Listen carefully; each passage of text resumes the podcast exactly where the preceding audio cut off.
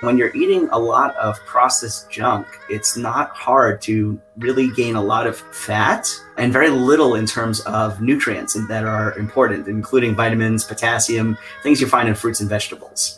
You know, I always tell my own patients that, you know, the longer the shelf life, the shorter your life. You may have seen these very interesting classifications for foods these days, what's called ultra processed foods. And ultra processed foods are things like ramen noodles, right? The things that we paid 26 cents for in college. And, you know, that 26 cents, of course, wreaked uh, enormous amounts of havoc on us later in life to the tunes of thousands of dollars worth of damage.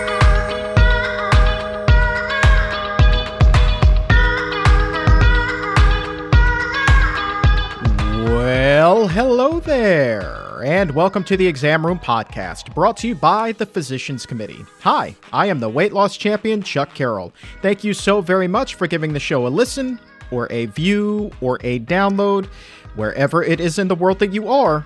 We appreciate the fact that you are here. Be sure to check us out Monday, Wednesday, and Friday on Facebook and on YouTube, and right here on Apple Podcast and all other podcast platforms on Tuesday and Thursday. The exam room is raising your nutrition IQs five days a week. And I am so glad that you are here today because we're going to be talking about something that is really an important subject given the state of health not just here in America, but truly, this is a global crisis. So, the question of the day is it possible to eat 4,000, 5,000, even 10,000 calories a day and still not be getting enough nutrients? It's hard to imagine that that could be the case. You would think that just by default, almost. You eat that many calories, that much food, you're bound to be getting everything that you need, right? Not necessarily the case. Because as you just heard, for more than 40% of America who is obese, struggling with their weight, they are coming up short in so many critical areas. And that's not anything that I thought about when I was binge eating and at the height of my food addiction, eating those 10,000 calories a day. But it is something that my guest, Dr. Andrew Freeman, has spent a great deal of time examining. And so today he is stepping into the exam room to share his insights with us. And I will tell you, as a spoiler, it is another scathing indictment of the standard American diet that is robbing millions of their health and of a long life. And so the question becomes is that trade off for today's lunch, the very lunch that Dr. Freeman was talking about, those 26 cents for an ultra cheap meal, is that worth the thousands in medical expenses down the line? Something to think about as we examine this on the show today. And so I'm so very glad that you're here to learn with us and raise your nutrition IQ as we dive into being overfed and undernourished.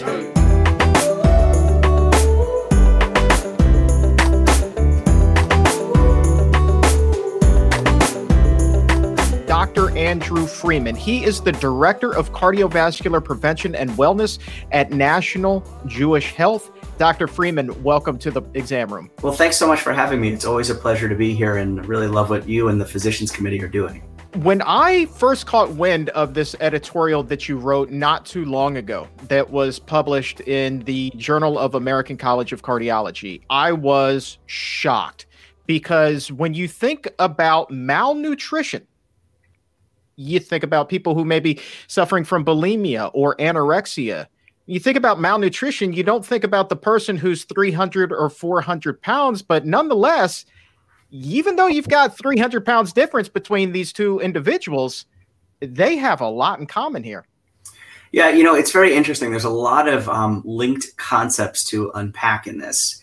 But the truth is, you know, um, malnutrition indices are based on a number of uh, sort of abstract things, things like white blood cell counts and other things, uh, as markers of what your body is capable of doing. And so, uh, I was uh, uh, uh, one of the editorial comments on a paper that showed that significant malnutrition exists in obese people. You know, and we always joke. You see someone who weighs three, four, five hundred pounds or more, and we're like, "Oh, malnourished over there," right? But the truth is they may actually be malnourished. And when you're eating a lot of processed junk, it's not hard to really gain a lot of fat uh, and very little in terms of nutrients that are important, in, including vitamins, potassium, things you find in fruits and vegetables. You know, I always tell my own patients that, you know, the longer the shelf life, the shorter your life and uh, you may have seen the, these very interesting um, uh, classifications for foods these days. What's called ultra processed foods, and ultra processed foods are things like you know ramen noodles, right? The things that we paid twenty six cents for in college, and you know that twenty six cents, of course, wrecked uh, enormous amounts of havoc on us later in life. You know, to the tunes of thousands of dollars worth of damage. But nonetheless, that kind of stuff is so readily available now that that that's what people are eating. Absolutely. Uh, and and just to kind of paint the picture of how prevalent this is, this is the statement that really stood out to me. And I quote here The World Health Organization states that worldwide there are almost 2 billion people who are overweight or obese, and 462 million who are underweight. And I quote now, all of whom are considered malnourished. So again, I think back to when I was overweight famously ate that 10,000 plus calorie a day diet. It just it seems to me like even though I'm eating uh, a 10,000 calories worth of junk food, just because of the volume of that, you would think that I would be getting everything that I need, but that's not even close to being the case. Yeah, you know, it, it's surprising. You'd think that if you're eating a lot of calories, that you're getting all the nutrients you need. Um, you know, I, I always joke, uh, you know, one of the things that you probably hear all the time is, you know, if you're plant based, where do you get your protein, right? And um, the truth is, in order to be protein deficient, especially in the United States, you have to be calorie deficient. So, believe it or not, even in those obese people, the protein deficiency is ex- exceedingly rare and, and, usually not present at all. Um, but you'd be surprised that there are a lot of these foods, because they're not fresh fruits or vegetables, have been stripped of many of their necessary macro and micronutrients like potassium, uh, calcium, even vitamin D is usually stripped away. So it, it's very interesting to just see this. You know, I would tell you that in my entire career, I've actually never treated protein deficiency in the United States. I did spend a month in Kenya. Um, and you know, when you saw calorie deficiency, you did see protein deficiency. You might remember those videos and commercials from the 1980s when people had, you know, what's called kwashiorkor, those very swollen bellies because they were so malnourished. Um, you know, and here we are in a different, um, you know, sort of overall place in the world. You know, it's interesting. I don't know if you read the Week magazine, but uh, I love it because it summarizes the world's sort of story every week in just a few pages. And in 2012, they published a really great headline which showed that there is more health uh, issue from people being overweight than for being underweight and completely malnourished uh, for the first time ever in world history mm. and that was in 2012. Mm. So you know we are in a really sad state right now, unfortunately. Have have you or any of your colleagues been able to track uh, the prevalence of malnutrition with the rise of obesity rates over the years? You know, it's a great question, um, and you know that that um, research that was done by my colleagues. I was just an editorial writer. Um, they really did some amazing work there by cataloging just how how prevalent this is in terms of you know worldwide uh, uh, work and, and what's going on behind this, I, I don't think we've actually come up with an answer just yet. But a really great question. And I mean, I decided to put this to the test. And so I, I logged into MyFitnessPal and I was like, I'm skeptical. When I first read this, I'm like, I'm skeptical of, of what's being said right now. But I'm going to hold this up to the camera. And you can see, although I have far too much cholesterol and sodium um, and obviously fat. I, I, want for you to zero in on what it says. I hope you can read this about that's a little bit blurry, but trust me, on there at one point it says potassium, and you're supposed to get uh, roughly 3,500 milligrams of potassium per day. Um, I was only getting 150. 150, despite the fact I was taking in all of that fat, all of those calories, and just eating enough food to feed an army. Amazing. What are the most common nutrient deficiencies that have been identified among people who are struggling with their weight? Yeah, so you know, there, there. I don't know if there's a specific answer per se, but I would tell you that um, potassium is a major nutrient of concern. And the reason is is that we know that when people have a potassium poor diet, they usually end up having things like high blood pressure and higher rates of heart disease. And and where does potassium really come from? It comes from fruits, vegetables, you know, all those things that we're supposed to eat in large quantities. You know, uh, uh most people don't know this, but if you look up at the US RDA, the recommended daily allowances, you know, you're supposed to have somewhere between five and 13 servings of fruit uh, and vegetables per day or more. Um, and most Americans aren't even getting that. So you can imagine that it's super easy to, to be low in potassium. You know, um, eating mushrooms every day, right? Uh, if you're able to get them in, vitamin D. Uh, think about those dark green leafy vegetables that we all love. Not only are they loaded with protein, uh, pound for pound, uh, but they're loaded with all sorts of nutrients that a lot of people just don't get regularly.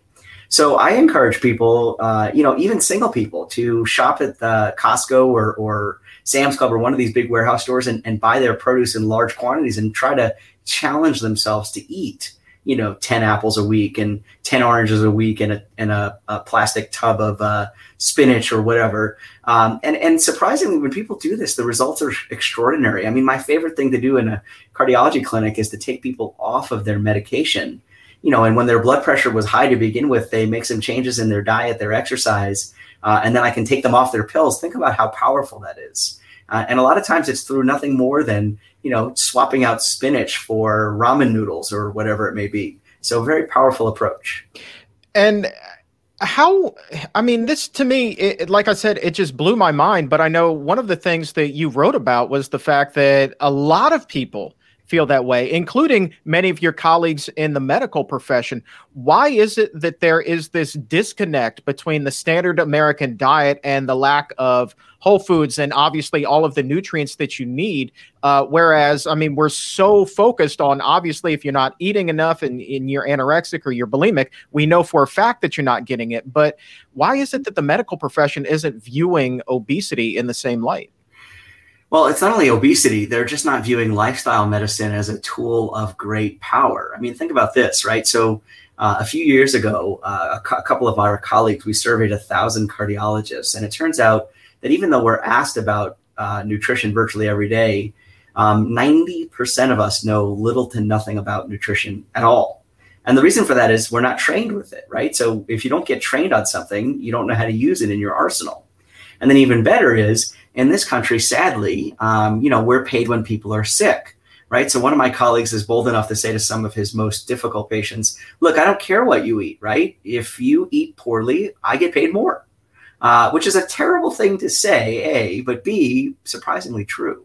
Um, and unfortunately, um, you know, which is sexier, right? Telling people to have peas and carrots, uh, or putting in the new robotic assisted percutaneous valve.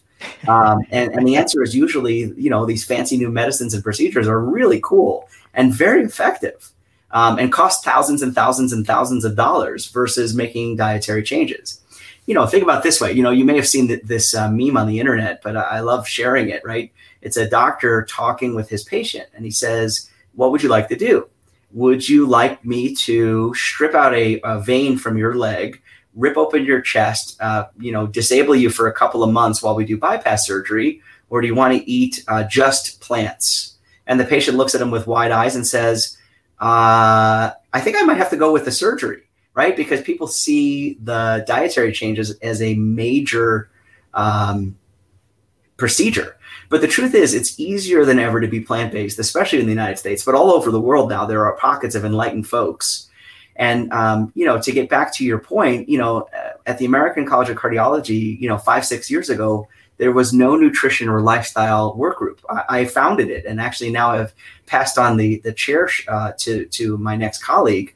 You know, and there's probably about 50 or 60 of us that are part of this group in the in the whole American College of Cardiology, which is you know in the range of 45,000, 50,000 cardiologists. So you can imagine that we are just a tiny little minority and the truth is, in this day and age where healthcare costs are outrageous, where people are becoming bigger and bigger despite uh, you know interventions where disease is higher than ever where heart disease is starting to creep up again shouldn't we arm ourselves with every possible tool in the arsenal? And the answer of course is yes but people aren't necessarily doing it. And unfortunately we're ending up in a place where you know more and more medicine more and more surgeries more and more procedures that are potentially avoidable um, you know could we could have made some big changes and we're not. Have you uh, actually taken the time to think about why it is that for so many of us that dietary change seems like the ultimate insurmountable obstacle um, and why people would opt. It, it, you talked about that meme, but it, like that is deadly serious. I mean, that is that is it. Why people would opt for such an invasive procedure versus dietary change? Have you guys taken a second, or, or I mean, longer than that, just to really contemplate why that is such a hurdle for people to clear? Um, yeah, I think a lot of it is this. You know, if you if you go back in time, right, you'd visit with your doctor. I'm sure when you were significantly overweight, your doctor said to you, "Hey, Chuck, you need to lose weight and exercise. See you next time."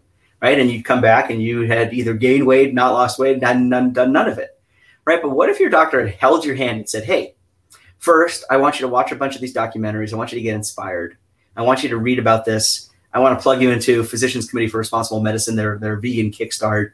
Um, I want to introduce you to a nutritionist. I want to introduce you to a support group. I'm actually going to walk with you on a weekend, which I do still walk with a doc. Uh, I'm going to do all this stuff to hold your hand through this process. You know, all of a sudden it becomes a lot easier. You know, we, we always talk about, you know, you know, rising on shoulders of giants, but you know, somebody has to help you get up there first and then you can rise. And I think a lot of us, uh, you know, we pay lifestyle medicine lip service. But at the end of the day, when you say to your patient, I want you to eat better, I want you to exercise, what does that really mean? And I think that's where, you know, docs who have some specific training, docs who are motivated to incorporate these sort of waves of wellness in their healthcare institution can transform patients. And probably the most transformative thing that I do is something called intensive cardiac rehab. Now, I, I don't know, Chuck, did I ever talk to you about this before? I can't remember. That sounds like a new concept to me. Yeah. So, as you may or may not know, um, if you have heart surgery, if you have bypass, if you have stents, valve surgery, if you have heart failure, if you have chronic angina, you know, debilitating chest pain, you can qualify for cardiac rehab. And in some parts of the country, there is also intensive cardiac rehab, which is also covered by Medicare and all of the various insurances. And you may know that there are two providers for intensive cardiac rehab, names you know, Ornish and Pritikin. Um, and the uh, Ornish program is what we started here in Denver. Uh, and it's a great program, right? So you come in, and rather than just you know doing supervised exercise with a little bit of counseling, it is four hours twice a week for nine weeks for two months. And in those four hours, you do an hour of exercise, an hour of plant based nutrition. So we have a plant based RD, registered dietitian, who teaches patients how to eat, gives them a meal, um, you know, gives them you know, tips on how to shop, how to eat out, etc. Uh, recipes are shared frequently. We do an hour of group support, uh, and we do an hour of stress relief mindfulness meditation. So it sounds like a spa, right? But it's covered by insurance. And you go through this program, and sadly, you have to be sort of sick to get in. Uh, but you go through this program, and after nine weeks, most people who continue on this program, which is most of them, are incredibly better. I mean, I'm talking about blood pressure down, cholesterol way down, weight down, mental status and mental state way up, uh, fitness levels way up. And it really is a kickstart where we hold the hands of patients, show them how to undo, you know, 60 years or more of lifestyle poor choices. And all of a sudden, you have people who have drastically and radically transformed for the better. You know, this program, I'd love to give it to people who are in their 20s or their 30s or their 40s you know, and if you're lucky enough to live in places like California and actually in DC in some places, you know, you can get plant-based foods in your schools, in your prisons, believe it or not, in your hospitals. You know, and in, in other places like Colorado, I've had to fight very hard to get a plant-based option, uh, you know, instituted on the menu. And of course, it still exists side by side with bacon, which of course, as we know, is as cancer-causing as cigarettes. Um, but you know, we can't remove it from the hospital menu because it's considered a, a profit center, which is sad. You talk about this rehab, and obviously the approach there is far different than probably any of the gimmick diets that these patients have tried previously, whether it's Jenny Craig or Weight Watchers or keto, whatever the case may be. The long term success rate for those gimmicky diets, I would imagine, is not very high. What have you noticed as far as those patients who successfully complete the rehab process with you? Because this is far different than just giving them a diet on a sheet of paper. You're really unveiling a whole new lifestyle. Right, and, and, I try to stay away from the word diet, and and the reason is is that people say hear the word diet and they say, oh, well, I can do that for a few weeks or a few months or whatever. Um, I want people to see this as a lifestyle. It's kind of like you know, just like I'm not eating my keyboard and the pieces of paper around me. You know, the when a hamburger crosses my desk, it, it's not food to me. I don't see it as food. I don't want to eat it, um, and I want patients to get into that mode, that habit, if you will. Um, you know, and people will say to me, "Well, doc, do you do this?" And I tell them my own story, right? I think I shared with you on the first time. You know, I did this myself and dropped thirty pounds and redid my life insurance physical and got a rebate check in the mail. patients are always like, "Oh, I guess it really does work." And you know, and, and I would tell you that the results are extraordinary. You know, I myself this morning got up early. You know, did a Peloton bike and uh, you know, eat a plant based breakfast. Um, and here I am, right? And I want people to do the same thing and just make it part of their lifestyle as opposed to a diet. Now, if you look at many of the commercially available diet programs, Jenny Craig, Nutrisystem, Weight Watchers, they all work in unique ways, but by and large, they're basically restricting portion sizes except for fruits and vegetables, which should be a hint that those are the good things, right? So, you know, if you're loading up on fruits and vegetables, many times you get zero points or they don't count against your your food total for the day or whatever it may be you know, so I tell people load up on these things, right? So when you have a, a, a need for a sweet, you know, go slice up a Honeycrisp apple uh, or eat some carrots or whatever it may be. Um, you know, but I, I, think that they work to help people lose weight. But you know, as soon as that portion control goes away, there's a problem. And then many of those uh, dietary programs also have meals, and the way those meals work is they're actually very small portions of less than good food. Um, you know, processed stuff, which I don't want people to eat either. Um, you know, when it comes to keto, I, I, will tell you for sure, people on a keto diet do lose weight. And I think a lot of reason that they lose weight is they cut out all the junk, right? The garbage carbs or what I affectionately call garbage, right? There's a lot of that in our diets. Even plant-based diets can be loaded with that stuff. Um, and when you get rid of that, it, it, it, you know, your weight goes down. And then when you're on a ketogenic diet, um, you know, it may help you lose weight. Although I've certainly had patients who've not only lost weight, but have had trouble regulating their diabetes or have had you know, worsening angina, incredibly high cholesterol. Uh, they don't feel great. Their gut health hasn't been good. You know, every so often I, I run into a person who can do keto for the long term and feels good, looks good, and their numbers are good. But I don't think that we are wired to eat that way. Um, in fact, if you go back in time, more and more records are suggesting that uh, we lived predominantly on a, a, grain and, and fruit and vegetable gatherer as opposed to hunter type of diet. Um, and I suspect that's probably true you know, and then in terms of intermittent fasting, which is another um, sort of hot topic, I think that's probably physiologic, right? If you look back in time, you know, you may not have, you know, when you were crossing through a desert, right? There weren't berries and fruits and tubers and all these things around. So you probably didn't eat for a day uh, or so. And then you would find stuff and you would, you know, store up again. And I think that that may be helpful. So for my patients who are really struggling with weight loss, um, I put them on a plant based, whole food, low fat um, diet. And then I also will start to restrict the time that they eat, um, sometimes between, say, 11 a.m. and 5 p.m. Um, you know, and tell them that they can have water or unsweetened tea, unsweetened coffee throughout the day. Um, and then when they want uh, to eat, just to eat between 11 and 5 and then not to gorge themselves. Um, but by and large, most of the gimmicky diets don't work in the long term. Uh, none of the diets that are out there are any better at, at calorie restriction uh, but there are significant signals in the plant based world that people who follow that diet seem to maintain their slimness longer, um, especially if they maintain on that diet. So I'm a big fan, as you can tell. Absolutely. Um, so, how long have you been running this this rehab program? Uh, we started about, say, three or four years ago. Um, you know, and COVID has given us our own challenges and social distancing and all this other stuff. But we've probably put through um, in the range of about 500 people at this point. Wow. And, and the results are truly incredible. I mean, people go back to their doc, and you know, I always tell people intensive cardiac rehab, for all intents and purposes, is a black box, right? You give us your very challenged, difficult patients in one side, and then they come through, and out comes shiny diamonds. And the truth is, especially for the primary care doctors, they love that their A1C, their diabetes are down, their CRP, their measure of inflammation is down, their blood pressure is down, they're in a better mood, they're exercising regularly. I mean, these are amazing things that you can't get from pills. And I would imagine, along with educating the patients, you, you were just talking about it. It sounds like you're educating the physicians as well. So that's a bonus. Yeah, you know, there's a lot of naysayers out there who'll say, oh, that won't work, or I've tried that, or I've been in practice for 50 years and this won't work. You know, the truth is, if you're not trained in this way, you can't do it well. It's hard to champion something that you're not knowledgeable in right? Imagine that you went to a cardiologist who wasn't trained in cardiology. I mean, that would be weird, right? So, same thing, you know, one of the art tools in our arsenal should be this. And so, yes, when I send a patient back to a doctor, particularly a naysayer, um, and they look at their patient, and they're like, oh my God, how did you drop 25 pounds? And how is your blood pressure normal? Uh, and the answer is, well, I've been eating fruits and vegetables, exercising, working on stress, and connecting with others. Uh, they all look at it, you know, like, oh, that's weird. How does that work? Um, and the truth is, you know, there's some real it's almost magical. Um, you know, you know, a, a, lot of people would tell you that science was magic until we really understand understood what what was behind it. And I mm-hmm. think we're starting to understand what's behind this approach.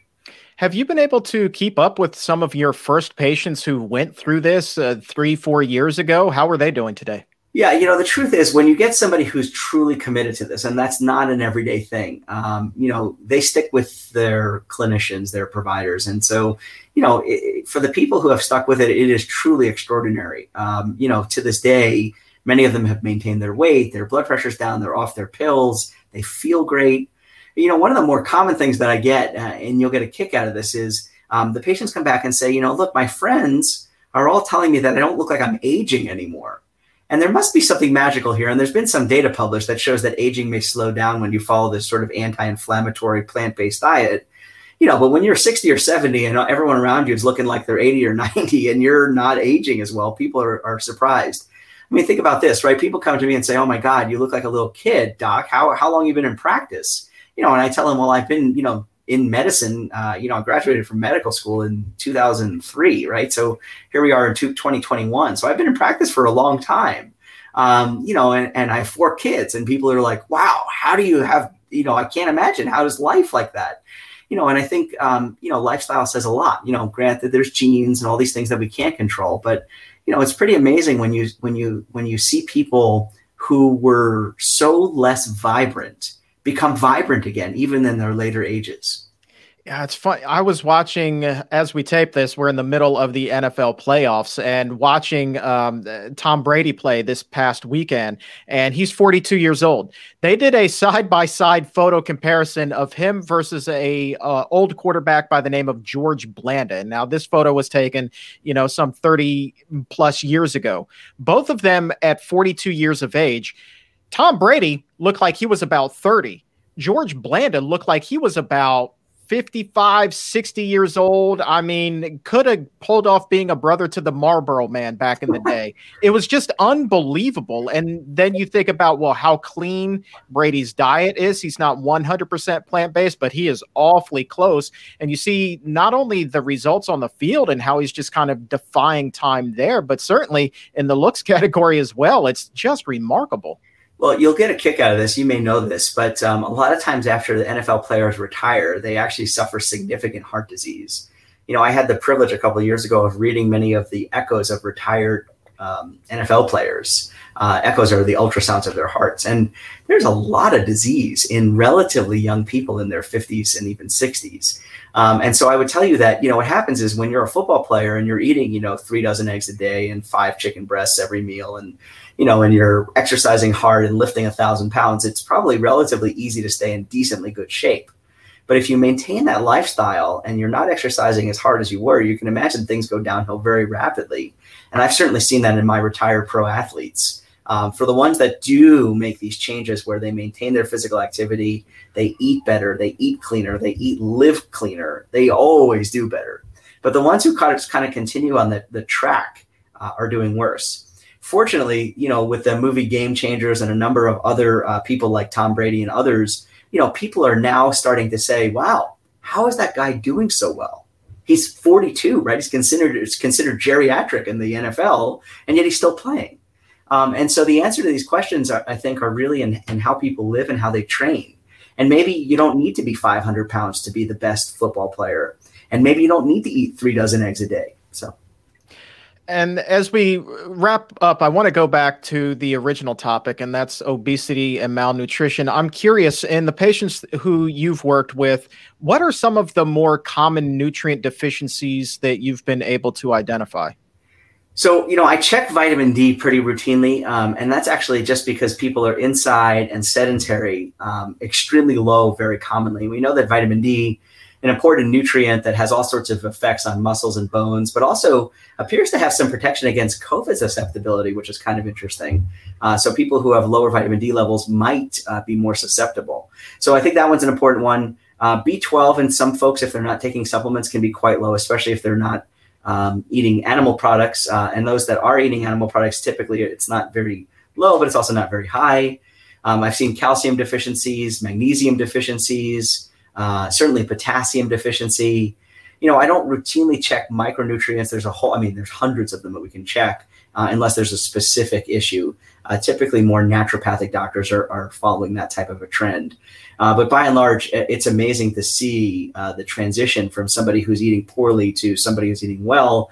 They transition very quickly to a very healthful state let's uh, i mean can we quantify that? You know put a length on it? Um uh, oh, how everybody always wants to know how quickly you can lose weight but let's talk about getting those calcium levels up those vitamin d levels up the potassium levels up once yeah. they transition to eating a more healthy diet. Yeah we're talking about weeks you know three to four weeks. Um, i've seen people lose weight um, improve their energy level. They start to get that like life glow if that makes sense. You know when somebody looks freshly showered and they're excited to be alive like that comes back to people um, so I, I say I, I, would say that I see it in, in literally it starts happening in a couple weeks, and usually if I see them back in a month, uh, the results are there.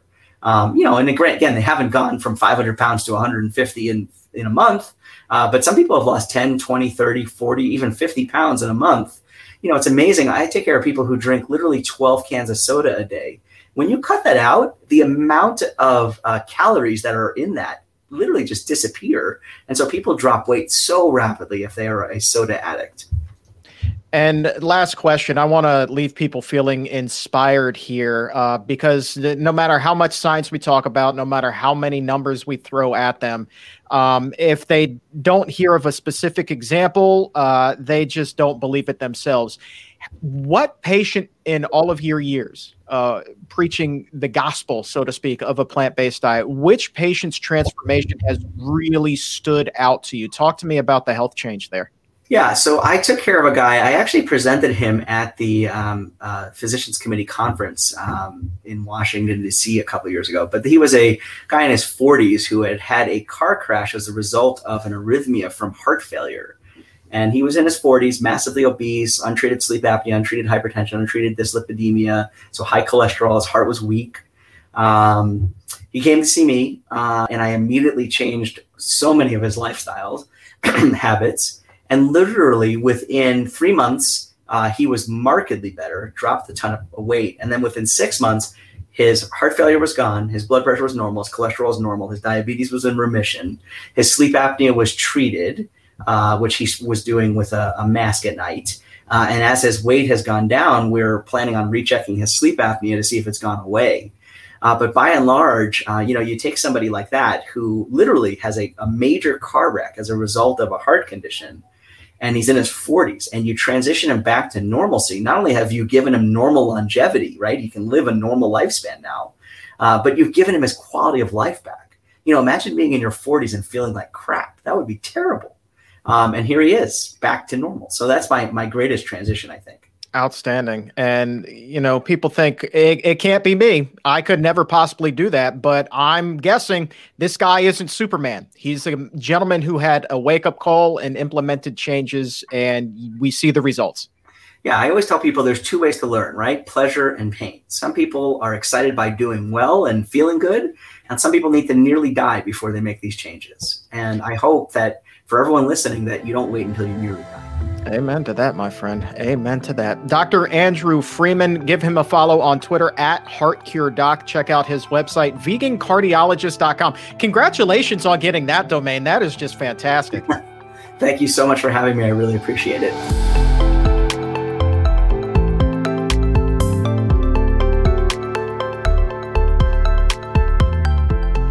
And that is the jam that we find ourselves in. It is possible to eat way too much food, way too many calories, way too much fat, and still get way short of the amount of healthy nutrients that you need. Sadly, that is the standard for the standard American diet. But if you have learned anything from listening to this show for any length of time, it is that it does not have to be that way. That's why I greatly appreciate Dr. Freeman's insight today. And if you would like to check out an editorial that he wrote about this, you can find a link to do that in the episode notes. Also, if you are ready to take charge of your diet, take a hard look at what it is that you are eating. And find some areas that you would like to improve, even if you're not eating those four and 5,000 calorie a day diets. Even if you're well within the 2,000 calorie target, there's always room for improvement. And my friends and my colleagues up at the Barnard Medical Center would love to help get you going on a healthier future. Telemedicine visits are available with the doctors and dietitians there who put nutrition first and who put a premium on plant based nutrition. So, if you are ready to take charge of your health with a telemedicine visit today, all you need to do is pick up the phone, call 202 527 7500 to schedule an appointment, or do so online at barnardmedical.org. 202 527 7500 or barnardmedical.org. There is a link in the episode notes. Insurance is accepted, and online you can find a full list of states where services are available. And also today, I have a big favor to ask. The Exam Room. This very podcast has been nominated for Best Vegan Podcast of the Year by Veg News, and the polls are open until January 31st, 2021. And if you have not yet done so, if you could just take a moment to cast your vote for the exam room, we would greatly appreciate it. We have tried so hard to help raise the nutrition IQs of so many in need this past year, and we would love your support to keep that going into the new year. Take a moment, vote for the exam room as the best vegan podcast of 2020 by Veg News. You can find a link in the episode notes. The best podcast category is actually number 56 in a long line of categories. Lots of nominations on there, lots of categories, but you don't have to answer all of them. You can skip right down to 56 and cast your vote. And oh, by the way, in the 55th category, Dr. Neil Barnard also happens to be up for an award. So head over there, click the link right now in the episode notes, or visit vegnews.com to cast your vote. I want to say thank you one more time to Dr. Andrew Freeman for joining us here today. What a great conversation that was. And for everyone here at the Physicians Committee, I am the weight loss champion, Chuck Carroll. Thank you so very much for listening. And remember, stay safe, take a stand, and keep it plant based.